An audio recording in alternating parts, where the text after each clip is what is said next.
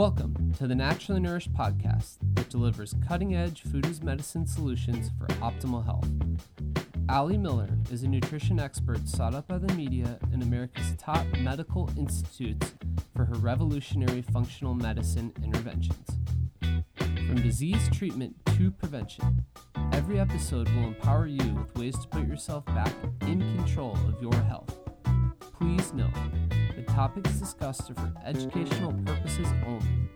Now, welcome, integrative dietitian. Welcome to episode 98 of the Naturally Nourished podcast. I cannot believe that we are almost to episode 100, Becky. What do you think about that? It's amazing. We'll have to do something extra special in episode 100. I don't know what it Oh, yet. It- it's going to be epic for sure. So stay tuned. but today we're talking about a topic that is near and dear to both of our hearts wine.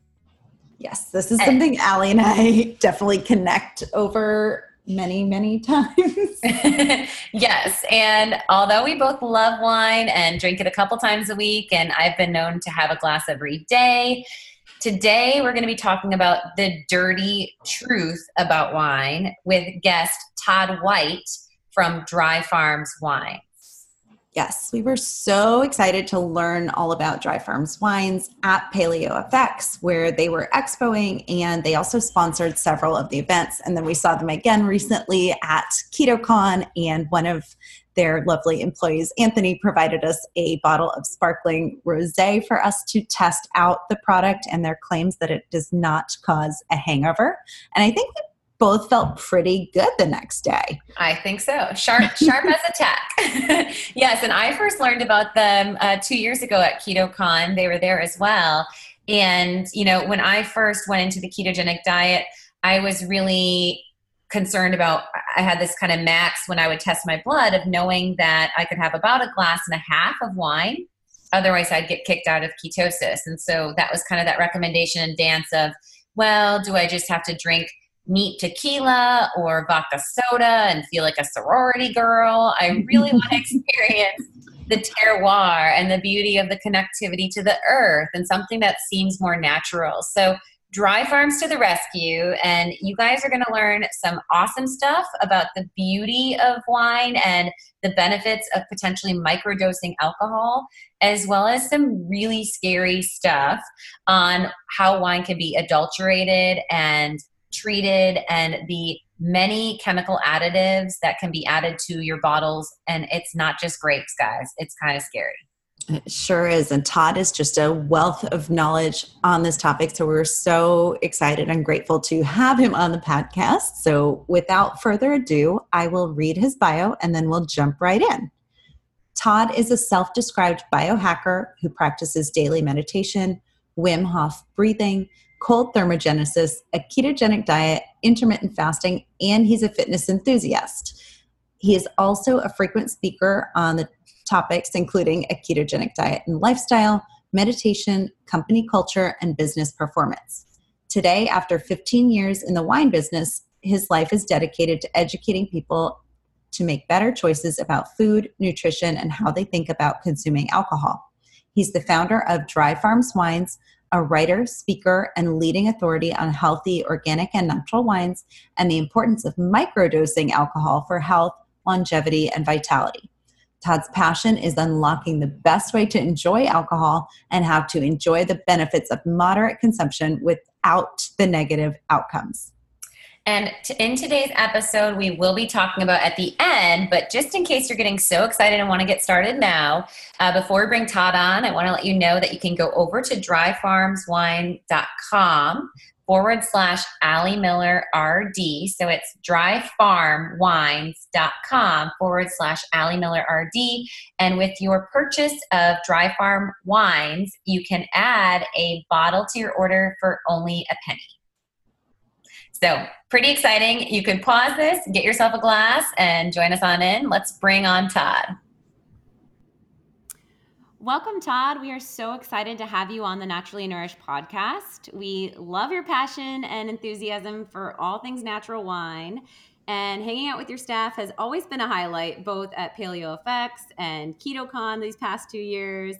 But uh, for new listeners, uh, new to you and Dry Farm Wines, let's start off with a bit of background about how you developed the company and how this all came about.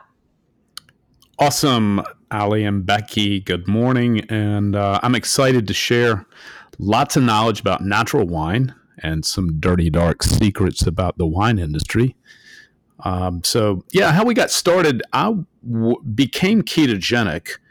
I've been a lifelong biohacker, had a lot of interest in, um, you know, alternative therapies and living a whole, clean, natural life, and just have been sort of um, just leading a, a, for most of my adult life just a just a very healthy kind of experiment of different um, techniques and practices and so I become ketogenic about four years ago, a little a little bit before it would became as fashionable as it is today.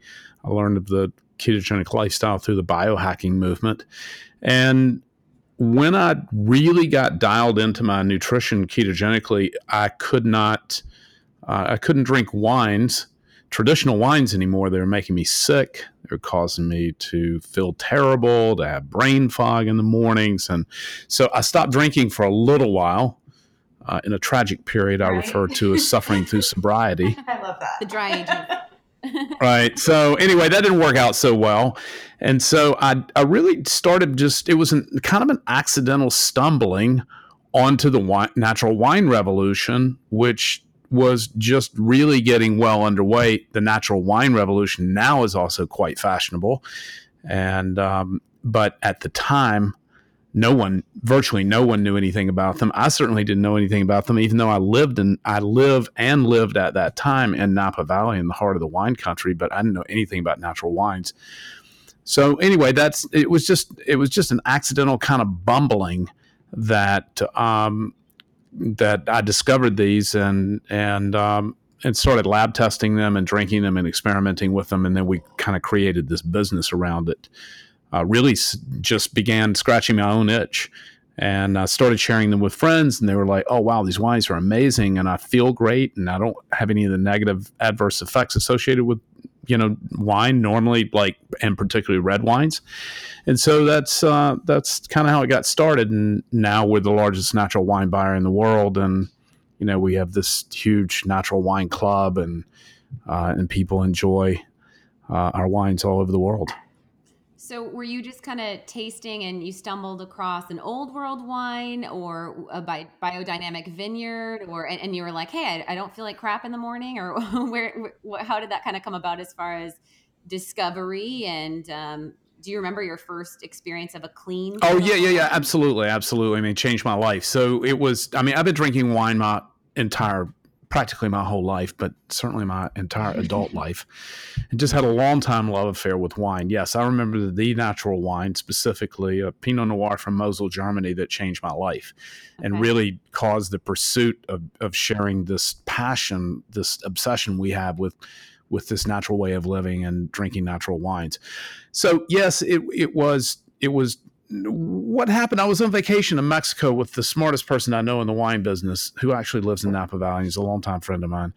And I had stopped drinking wine and I was talking with him. I thought it was initially, I thought what was causing me to feel bad in wine, and this is partially to blame. What was making me feel bad was higher alcohol levels. So traditional wines have creeped up over the last 20 years every single year alcohol levels have been rising in wine. And so now commercial wines are typically 14 and a half to 17% alcohol. I usually drink wines today between 10 and 11% alcohol. And so i initially thought it was just the alcohol.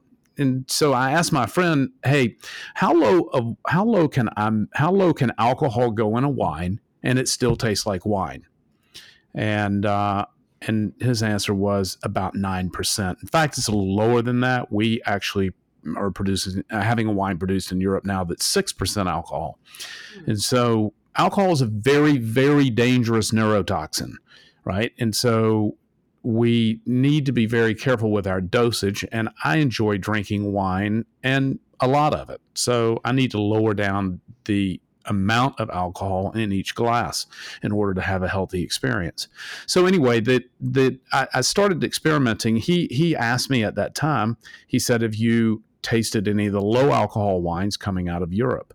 And I was like, no, I never heard of anything like that. And he said, yeah, you can get wines in 10, 11, 12%, but they're you know they're a little bit different and i was like okay so i went to a wine store in san francisco and i walked in the most famous wine store in san francisco it's kind of a large place and but but very boutique specialty retailer um, and I asked them to direct me to the low alcohol wines, and they looked at me like I had a third eye, right? And so they're like, uh, well, you can look on the bottles, but that's about the most help we can give you. So I bought a case of lower alcohol wines. I took them home and I tasted them. I poured about about three quarters of them in the sink because they were just not drinkable.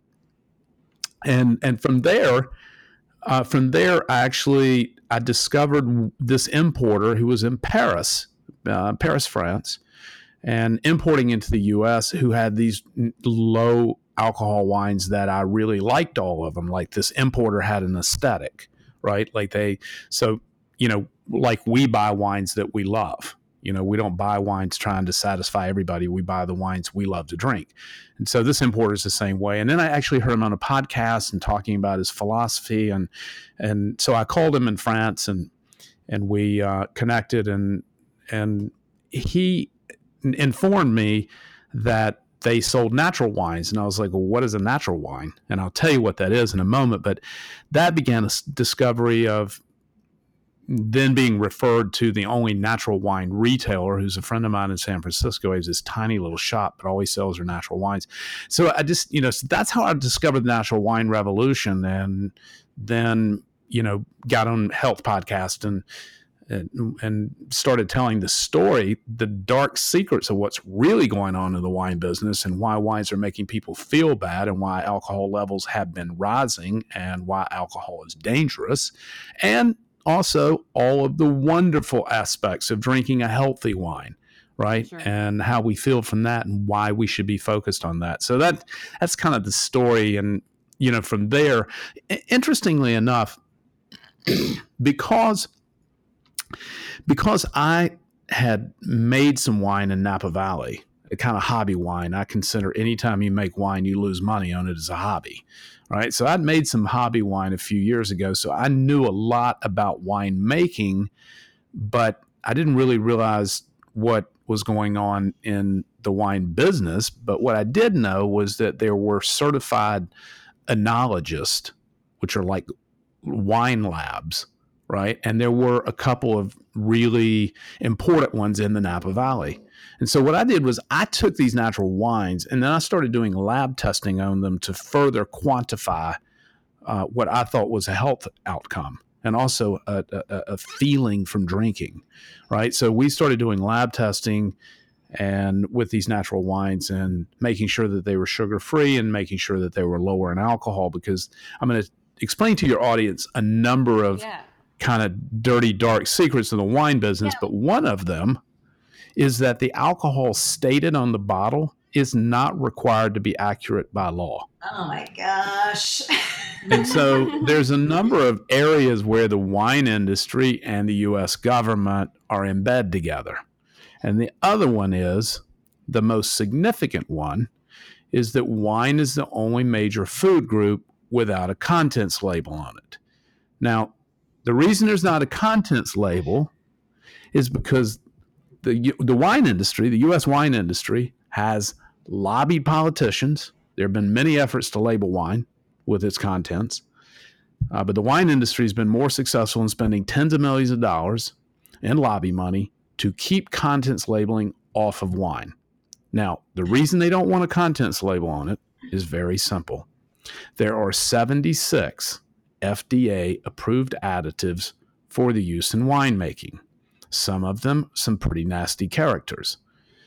Now, the interesting thing about all the facts I'm going to share with you about the dirty, dark secrets of the wine industry is everything I'm telling you is available online with a simple Google search like FDA wine additives.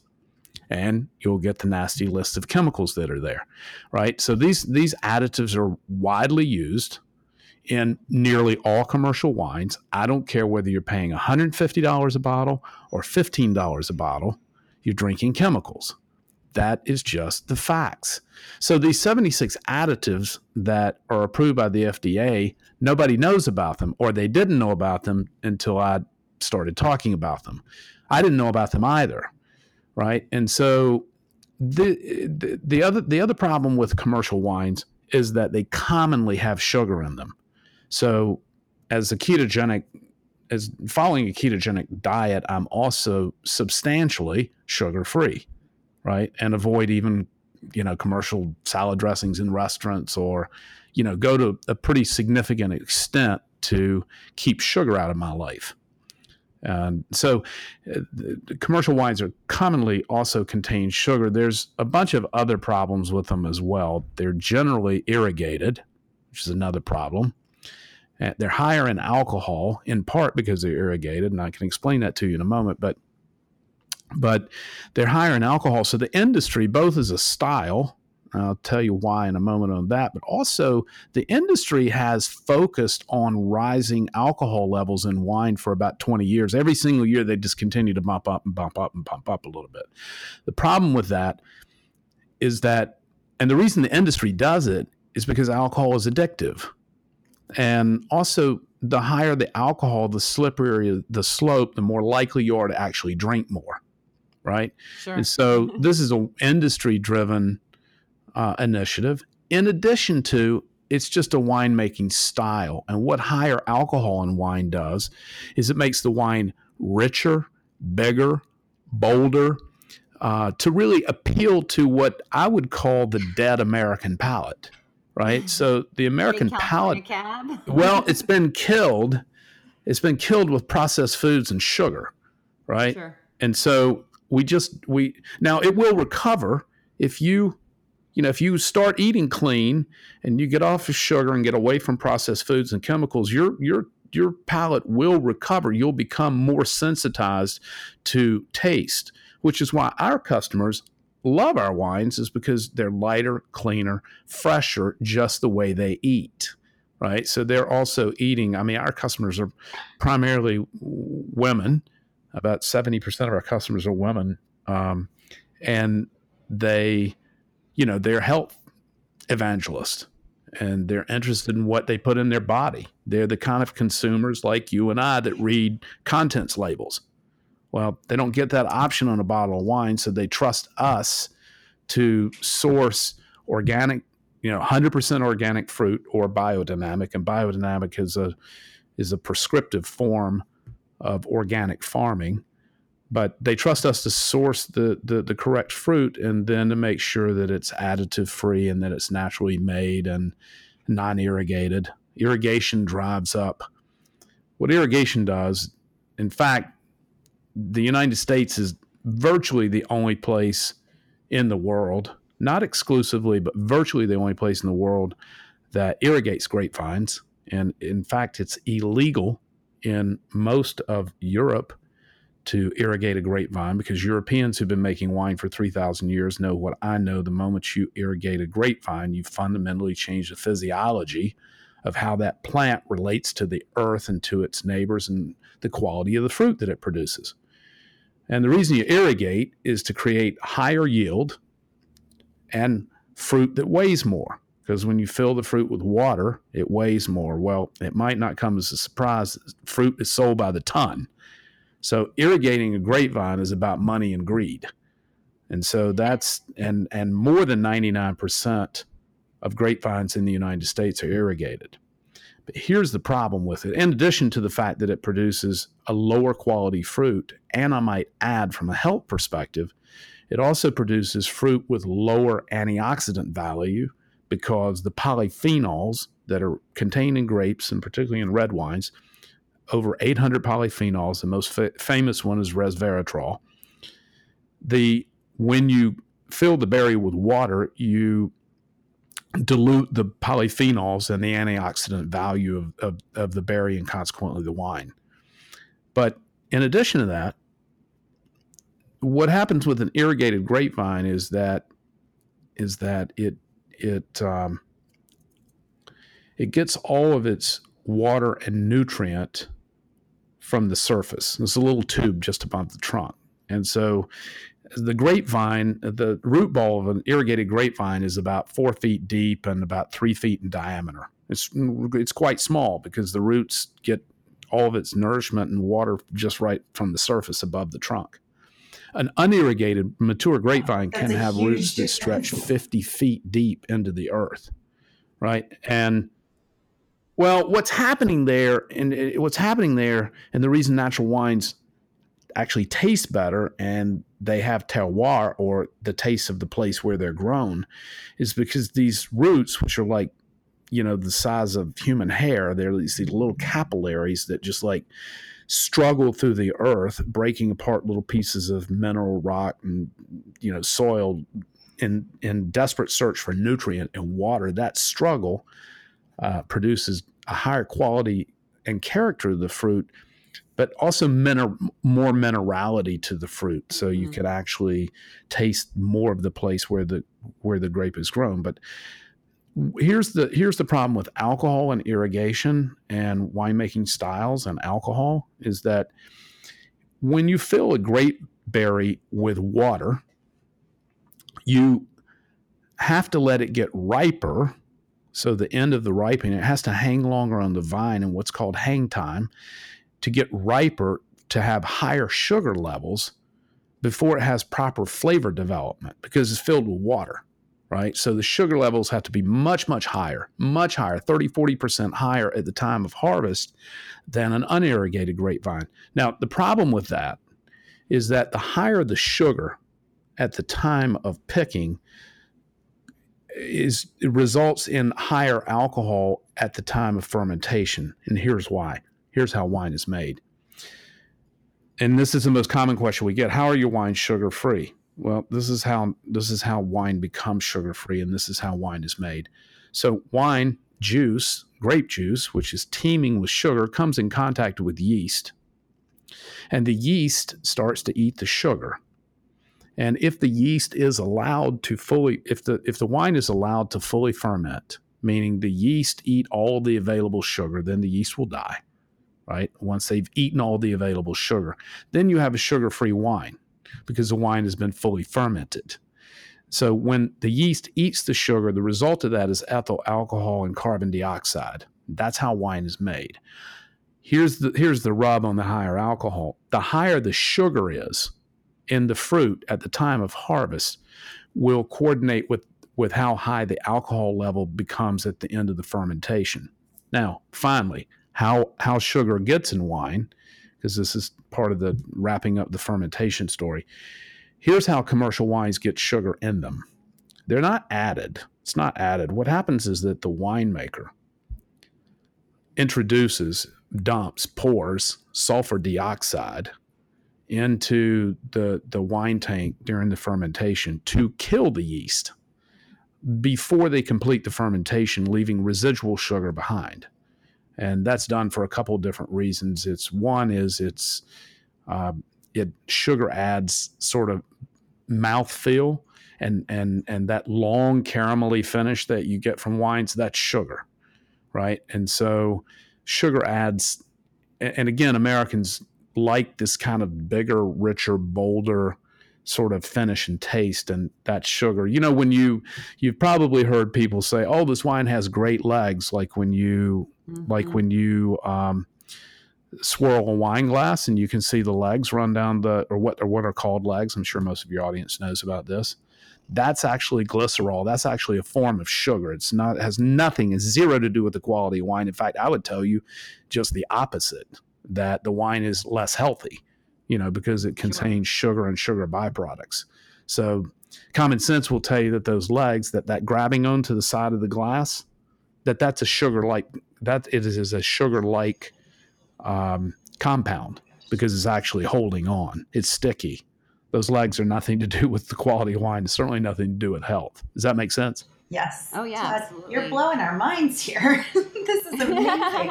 um, I wanted to ask you as well along the fermentation conversation. I heard you mention in another podcast that oftentimes commercial winemakers are using genetically modified yeast versus the naturally occurring yeast that should be growing on the grapes.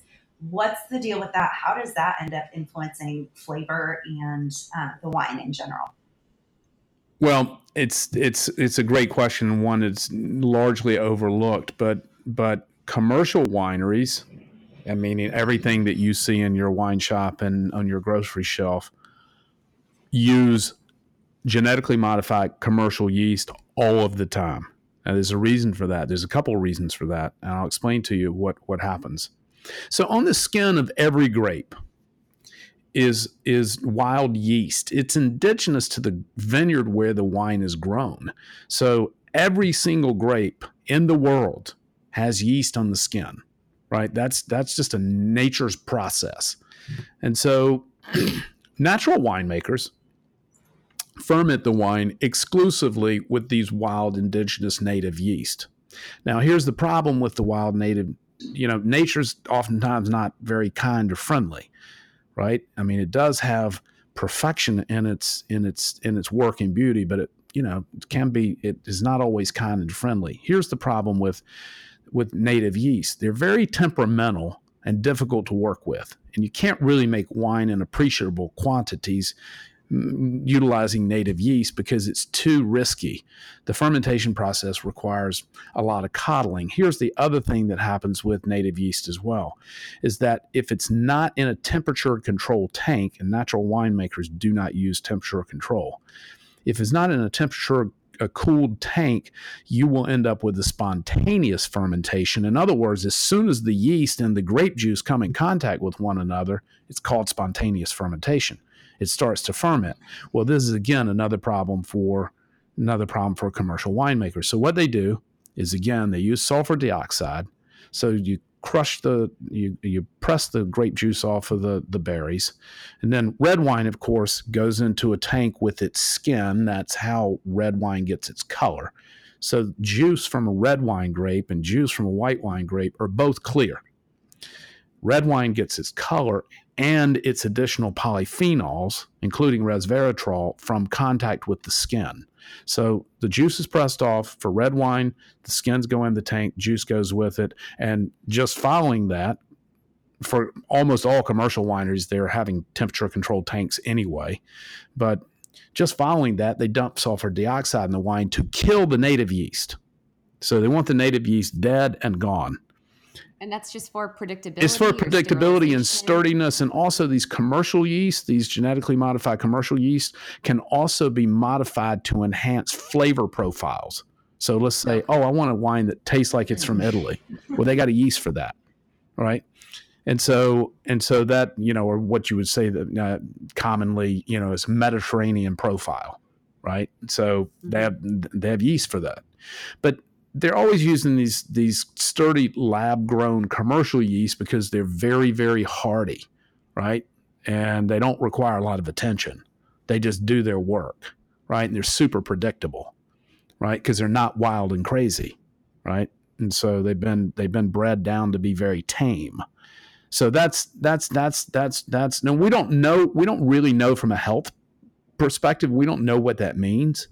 There's no nobody's done any studies on it we, we, we don't know what it means. We don't know in our wines if getting rid of additives, if it's organic farming, lower alcohol, the use of native yeast, uh, the we we don't know. There's there's no studies. Here's what we do know: when you drink it, you feel better, right?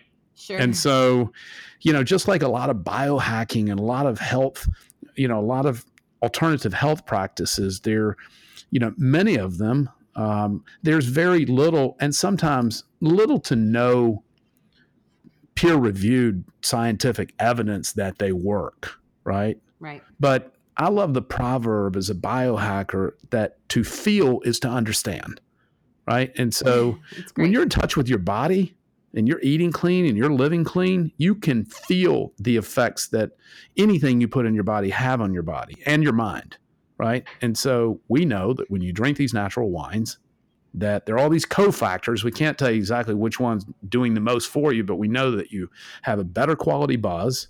It's cleaner, lighter, fresher, right? And uh, and you don't have any negative residual effects that you normally have from from drinking wines because you're just not drinking all these poisons and you know lower uh, lowering the alcohol makes a huge difference sure and now when we're talking about i want to real quick before we go into kind of the beauty of wine because i'm curious of you know when people save like a, a, sourdough culture or a starter beyond the wild yeast do some boutique vineyards or biodynamic farms still do a secondary inoculation and fermentation with wild yeast that, they, that they've captured and that and that they're using intentionally or purposefully? Or is that just not done? Are, are you saying in commercial wines no in more of a, a natural wine would they ever save their own natural yeast strains uh, no, they're, like they're no, they're just fermented with the yeast that's already. I mean, it, the yeast collects through the air and it sticks to the sticks to the skin of the grape.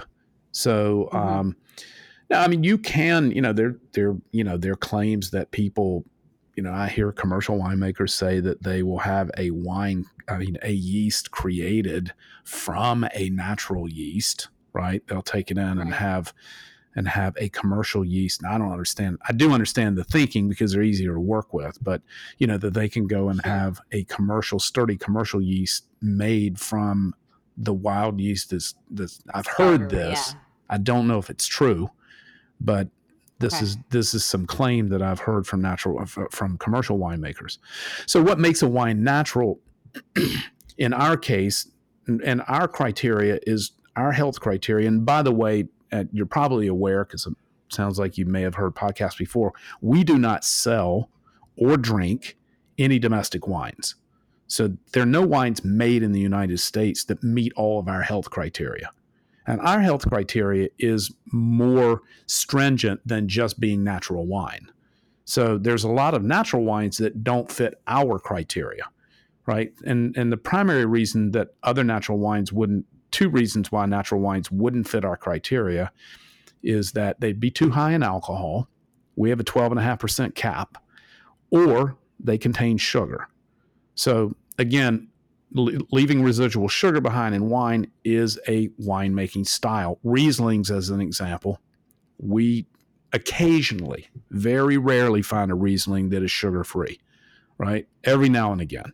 But generally, just the winemaking style of the region it, this, they just they leave residual sugar behind in the wine. So that's the reason we do independent lab testing on every wine to ensure that it meets all of our standards, which would include that it has to be dry farmed. Of course, the name of our company is Dry Farm Wines. So must be organically farmed uh, with uh, no use of any chemicals or industrial practices. Uh, it um, including in the organic farming is natural winemakers have a real obsession with living soils, right? And biodiversity on the farm. And so this is a really, really big deal, which is one of the reasons that most, not all, but almost, almost all of natural wine farmers, and when I say wine farmers, we look at wine as grown, not made. So when we talk about when we talk about natural wine growers, right? Because nothing's happening to the to the wine other than it's going into a press in a tank. Already has the yeast in it. It already has so whatever you take out of the vineyard in a natural wine is what goes in the tank. That's it. There's no additions, no corrections, nothing added, nothing subtracted. And so so wine from our perspective is really grown, not made. But natural wine growers eh, this this kind of obsession with living soils and biodiversity most almost all natural wine growers do not even plow uh, or turn the dirt at all in their vineyard because they because there's you know these billions of organisms and living our soil is alive i mean it's like there's this massive underworld life there right that that is beneath the mulch and so they don't even turn the earth over because when you turn the earth over, like with a plow or anything like that, you expose all of the richness of these organisms to the sun and they die. Right. And so turning the gut inside out. Yeah. right. So the biome. Yeah. So the, so, so the, the biome dies. So anyway, so there's, so we're organic farming, you know, uh, soil management, uh, biodiversity, no irrigation native yeast fermentation, and then in our case, lower alcohol and sugar free. Awesome. And, and I definitely can tell a difference. Becky and I have experimented favorably or unfavorably on both ends of the spectrum. And uh, I think the only, for listeners, the thing that people often demonize is sulfites. And that's what you were referring to when you were saying that added sulfur dioxide, correct? That's correct. So, so sulfites, by the way, most people, most people do not have an actual sulfite allergy, right? So most people, if you have a sulfite allergy, you're walking around with an EpiPen in your pocket, and it's less than 1% of the population. However, sulfites can cause people to feel poorly, but that's not what's driving most of the problem and how we feel with wine. So, you know, it's very common, I'm sure you're aware of this, it's very common, particularly for women, to say that they can drink white wine, but they can't drink red wines because they get a headache and other uh, allergy responses to. And I'm going to tell you why, most often, why that's the case. It's not the sulfites, although that's commonly believed. Sulfites are actually higher in white wines than red wines, and sulfites are naturally occurring in all wines. They're just higher, they occur at a higher level in white wines than red. But that being said, what's causing most women and even men, and myself included, to feel bad from drinking red wine in particular is uh, biogenetic amines. And there are two offenders that do most of the damage, and that is tyramine and histamine. And so, and that the response to, to, to, to these amines are um, a tightness in the center of the forehead, flushness, um, you know, uh, uh, sneezing, uh, redness. Yeah, runny nose for sure. What's that? Mm-hmm. Right. I said rhinitis, like runny nose, yeah. that ear, nose, and throat gunk. right. and that's because of more of the tannins, right? The the fermentation because of the skin. Yeah, it, it's it's it it they they they are a they are a byproduct of of the fermentation process. But here's the thing: the way commercial wines are now made is it, this is a winemaking style. So commercial wines, how these amines get elevated levels in in um, in commercial wines is that the maceration period, and this is why red wines are particularly affected. So the maceration period, which is what you call the skin contact with the red wines, you know, right? How it gets its color and also its other added antiox- uh, antioxidant benefits. The maceration period is extended pretty pretty extensively in commercial winemaking for this reason. So you get higher tannins. You also um, you also get more body in the wine, and the primary reason it's done is the wine is darker. So if you've drank our wines, you notice that they're lighter in color. They also taste lighter and cleaner, but they're also lighter in color because the maceration periods are much much shorter. So the longer the longer the wine is in contact with the skin, the darker the the darker the wine gets. Right? And if you drink, you know, American Cabernets, you'll see that they're super black dark, right? That's because the maceration period or the contact with skin has been extended. That also raises these biogenetic amines to unhealthy levels from our perspective. And we're endorsed by like many histamine leaders and bloggers who've experimented with our wines because the maceration period is very, very short. Uh, because Americans believe the reason this is doing all of these things are happening because it's what Americans want. Americans believe, and I'm sure you probably this sure. makes sense to you. Americans believe the darker a red wine is, the higher quality it is. In fact, that's just not true until I heard you talk that there can actually be colorants then added to wine. That blew my mind. I thought that would not be legal. It's like, what? Uh, uh, well, it's it's just one of the wow many things that can be added to wine. But the, actually, the leading wine color agent's uh-huh. called Mega Purple. Um, it was invented and is manufactured by the Gallo Company, which is you know the second largest wine manufacturer in the world. Well, see, what's happened in our wine supply is exactly the same thing has happened to our food supply. And this is another shocking fact uh, about the wine industry. So, 52% of all wines manufactured in the United States are made by just three giant conglomerates.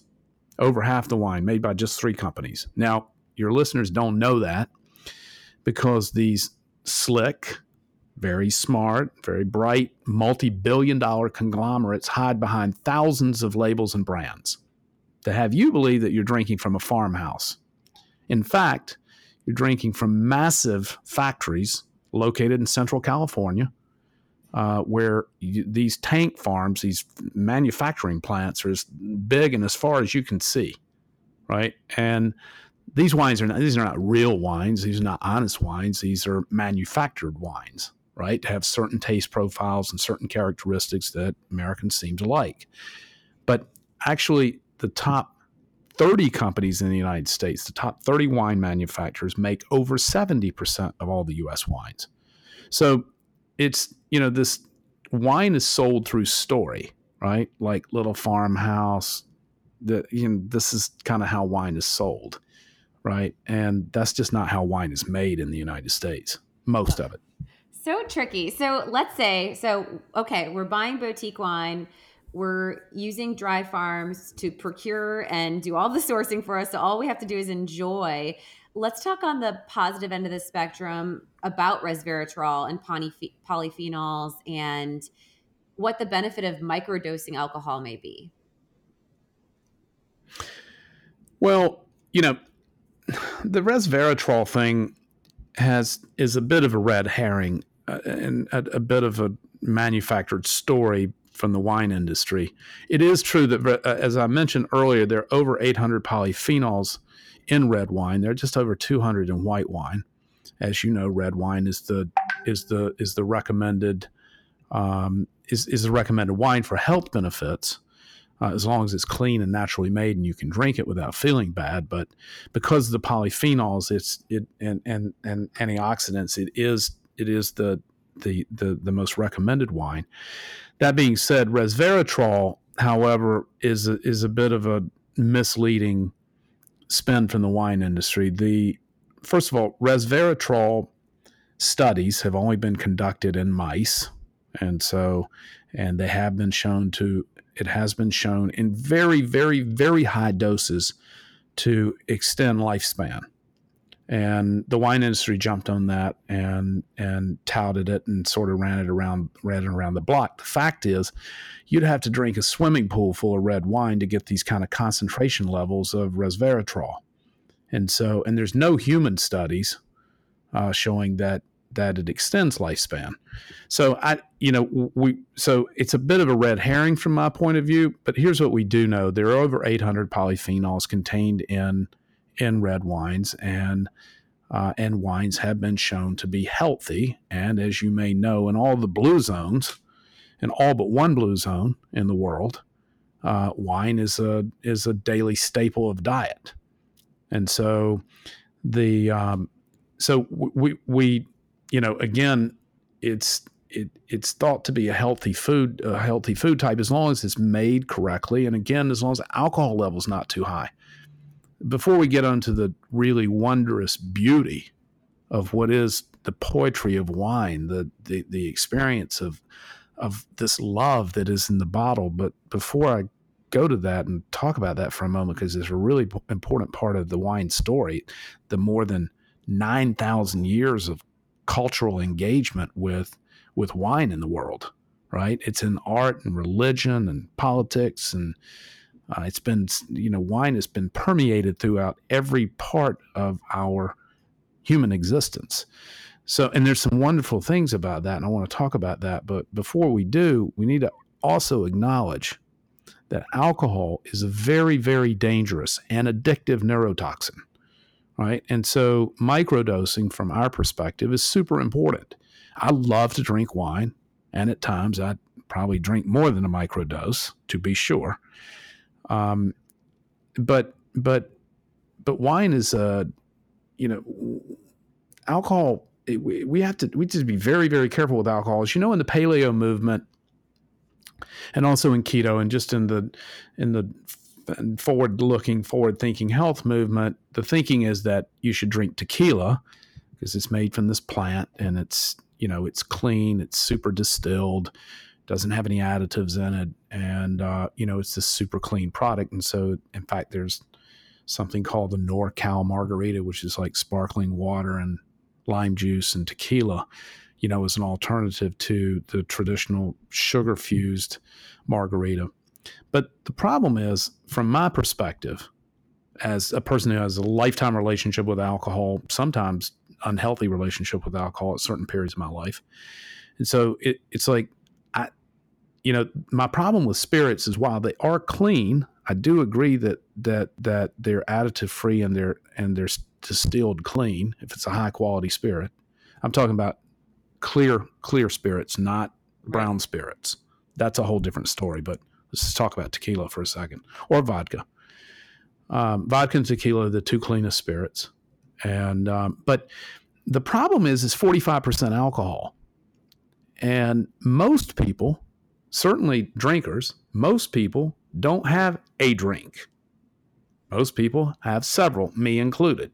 I don't drink spirits, but I did at one time, but not anymore. But so this this higher dose of alcohol is really you know is is is really quite dangerous and again alcohol is like a domino drug so it's like you know the more you drink the more it kind of pulls you down into that wormhole it's a slippery slope so that's the reason we recommend drinking you know uh, we we're working on a wine product in Europe right now with with with a grower at actually 3% alcohol right so and we're now making or having not we're not making it but we have an a winemaker and, and uh, a wine grower in Austria who's making a 6% wine from us for us that's actually botanically infused with elderberry flower tea.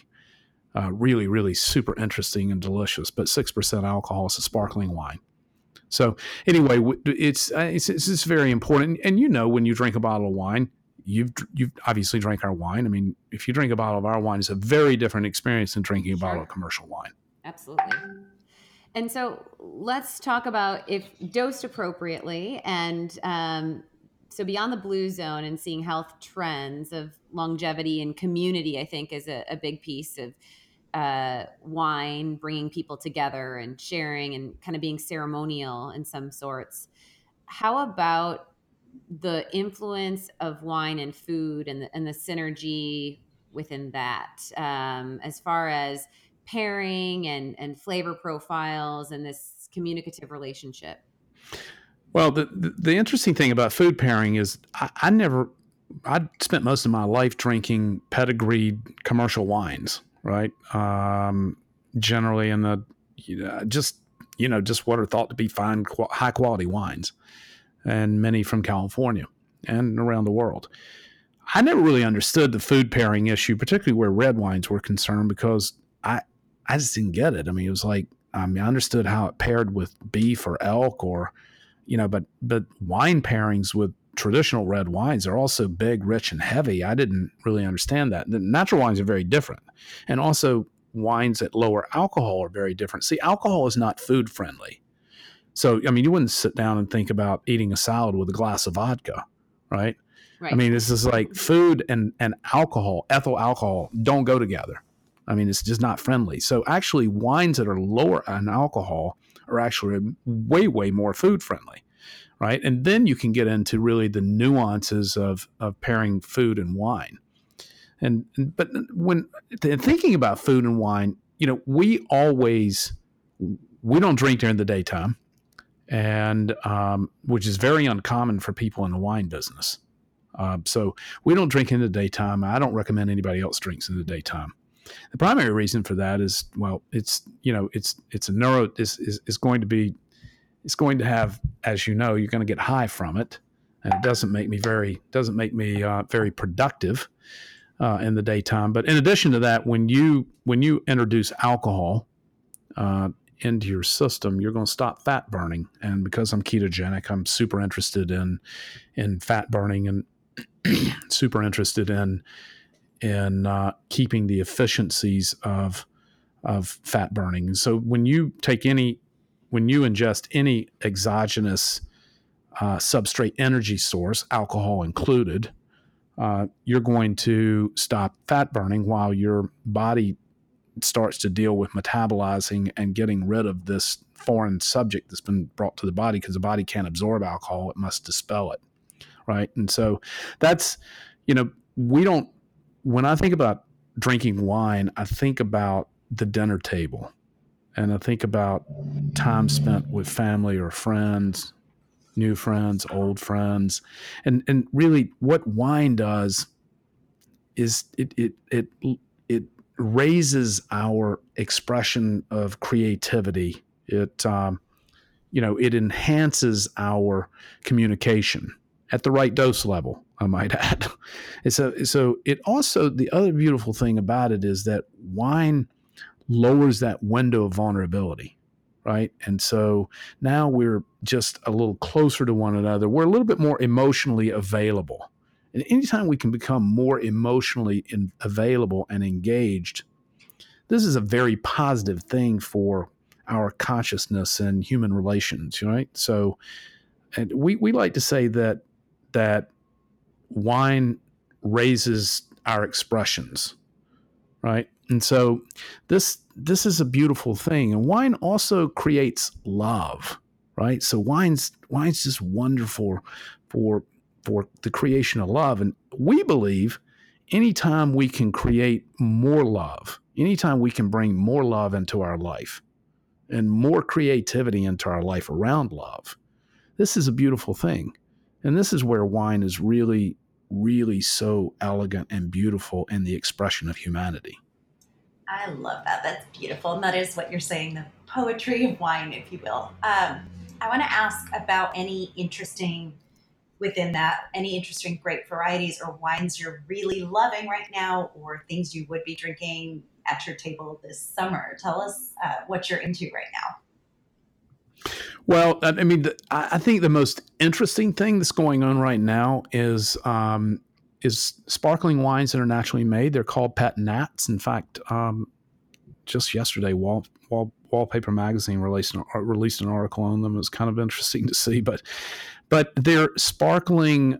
They're sparkling wines uh, that are naturally made with um, uh, very interesting grapes and um, sparkling rosés, and just really, really wonderful, very light and fresh uh, just super clean. That's probably the most interesting thing. But for me, um, I have a few. I have about four grape varietals. None of them you've ever heard of, and I had never heard of them before.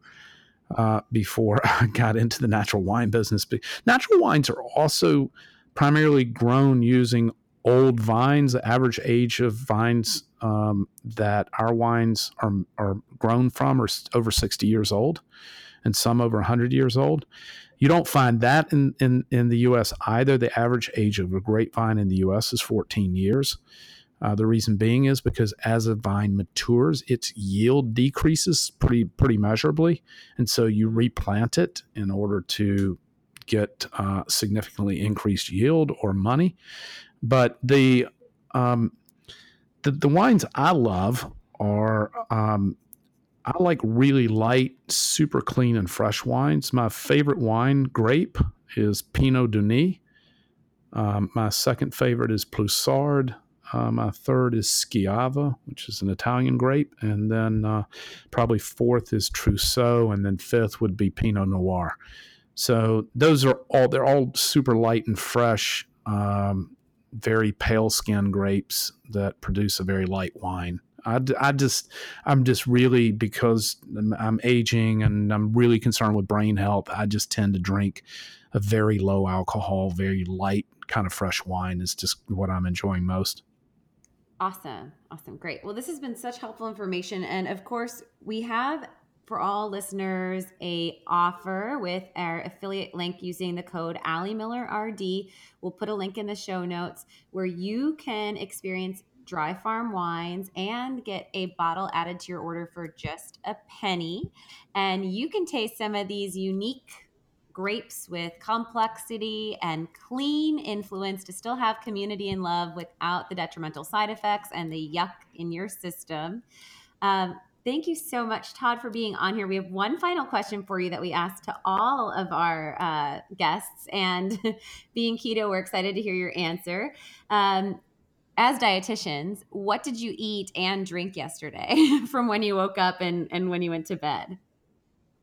Well, I do 23 hour intermittent fasting daily, so I only eat one meal a day. Okay. Um, and um, last night we hosted, we're we are the official wine for virtually every forward looking health conference in the United States. And this weekend we were in San Diego for Low Carb USA, and we hosted a dinner for some speakers last night, and it included uh, an arugula salad, beef carpaccio, uh, grilled octopus, um, uh, uh grilled uh, ribeyes, and roasted salmon with hollandaise. That is what I ate. The only thing I ate yesterday. That's all you would need to eat. that sounds excellent. I, I, think I drank about two bottles of wine. Okay. So it was uh, enough to balance. Uh, we yeah, it was pretty amazing. So it was a good time. We had 26 for dinner awesome. last night. You're still sharp as a tack, so that's a testament. I never felt better. All right, Todd, anything you want to leave our listeners with before we let you go?